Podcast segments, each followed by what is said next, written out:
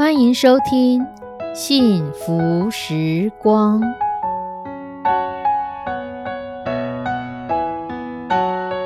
亲爱的弟兄姐妹平安，我是 Judy， 很开心今天您收听这个节目。愿我们生命中的每一天都浸泡在上帝的恩典大能中，明白神要在我们生命当中的旨意，从神支取我们身心灵所需的一切养分。人生的道路上有神一路的相伴，这是一件何等幸福的事情呢？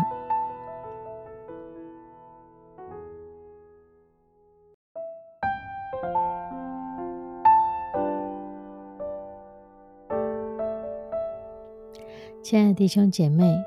你会觉得日子过得很快吗？特别是看着孩子成长，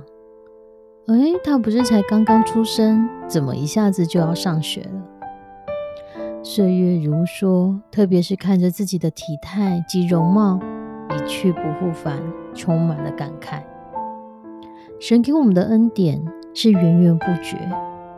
可是对于光阴，我们能用的却是越来越少。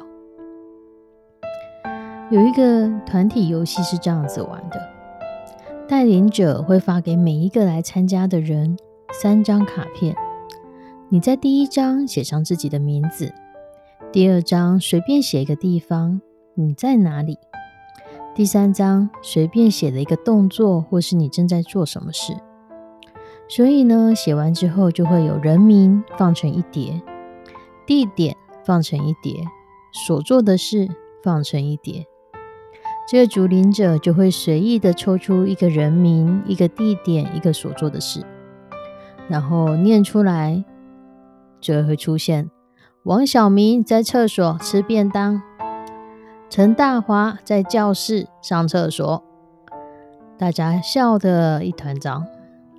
可是事实上，这是随机，没有意义，纯粹的游戏，不需要认真的去看待。然而我想问的是，弟兄姐妹，你的生活也是如此的随机，没有计划，没有目标，没有意义吗？你会不会出现在不该出现的地方？你会不会做出不应该做的事情？会不会你的生活中也充满了许多随意拼凑的结果，而你也不认真看待？可是神付上了这么贵重的代价来救赎我们，要让我们建造成他的身体，他的教会，差遣了圣灵来带领引导我们，赐下真理，赐下圣经来帮助我们，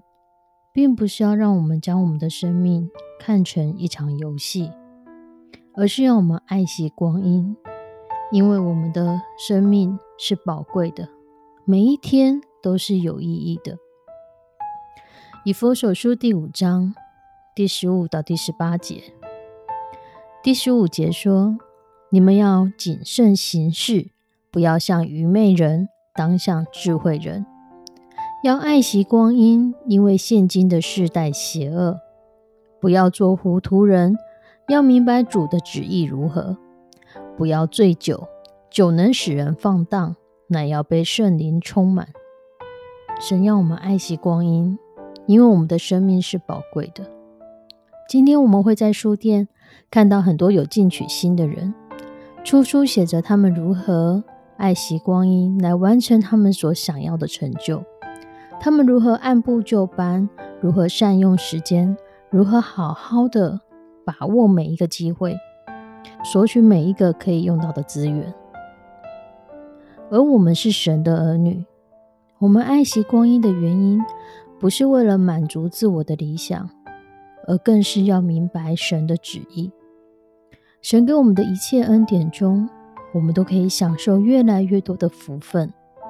但唯有光阴是活得越来越少。然而不爱惜光阴的人，就像活在黑暗中的人一样，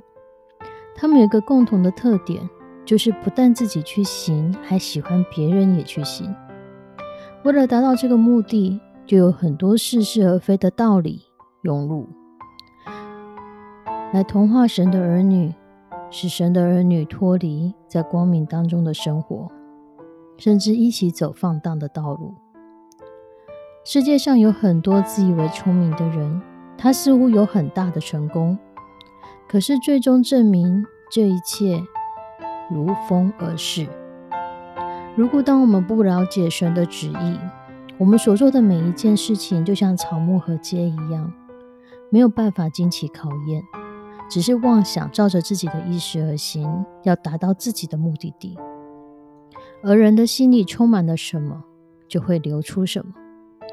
言语、态度、行为都是根据我们的心里面有什么而定的。我们里面充满了什么，就会是一个什么样的人，包括了你的思想、你的爱好、你的目的、你的愿望。如果里面充满了贪心，充满了骄傲，充满了邪情私欲，这个人就会被这所有的占据，会变得污秽不洁，生活行为也都败坏，这不讨神喜悦，而且是可厌弃的。然而神渴望我们的是什么？渴望我们在他的里面，渴望我们有神的爱在我们的当中，渴望我们在爱中浸泡的当中，我们明白我们是被神爱的，我们是尊贵有价值的，明白我们不是污秽肮脏的，明白我们不需要靠醉酒或是任何可以吸引我们的来过我们的生活，不是让放荡的生活来成为我们的目标，而是我们的目标是被神所充满，有神的爱与我们同在。亲爱的弟兄姐妹，我不晓得在你的生活当中，你的目标是什么，你的旨意是什么？你的方向是什么？你的计划是什么？愿我们的生活不是随意拼凑，愿我们的生活是明白我们一直在与神同行，我们的生活每一天都是有意义的。我们一起来祷告。慈悲我们的上帝，谢谢你，谢谢你赏赐光阴在我们的生命当中，谢谢你一直在带领我们，也在教导我们。在现今的世代，有很多吸引我们的东西，在现今的世代，有很多很多会迷惑我们的事情。求你的圣手来引导带领，特别是听到这节目的弟兄姐妹，帮助我们在光与黑暗当中，我们要知道自己选择的是什么，帮助我们明白你所赏赐的光阴，每一天每一时刻都有它的意义，让我们去珍惜你所给的时间，珍惜你所给的日子，让我们每一天在你的里面充实有盼望的，让我们一天一天的日子，每一天都更深的经历你，更深的认识你，更深的明白你的旨意。求你带领我们前面的每一个脚步，每一个道路，求你带领我们弟兄姐妹，他们今天所要过的每一个时刻，都有你的同在与他们同行。献上我们的祷告祈求，奉主耶稣的圣名，阿们。亲爱的弟兄姐妹，愿我们生命中的每一天都是充足而快乐，我们生命中的每一天都满有平安喜乐。上帝祝福你，我们下次见，拜拜。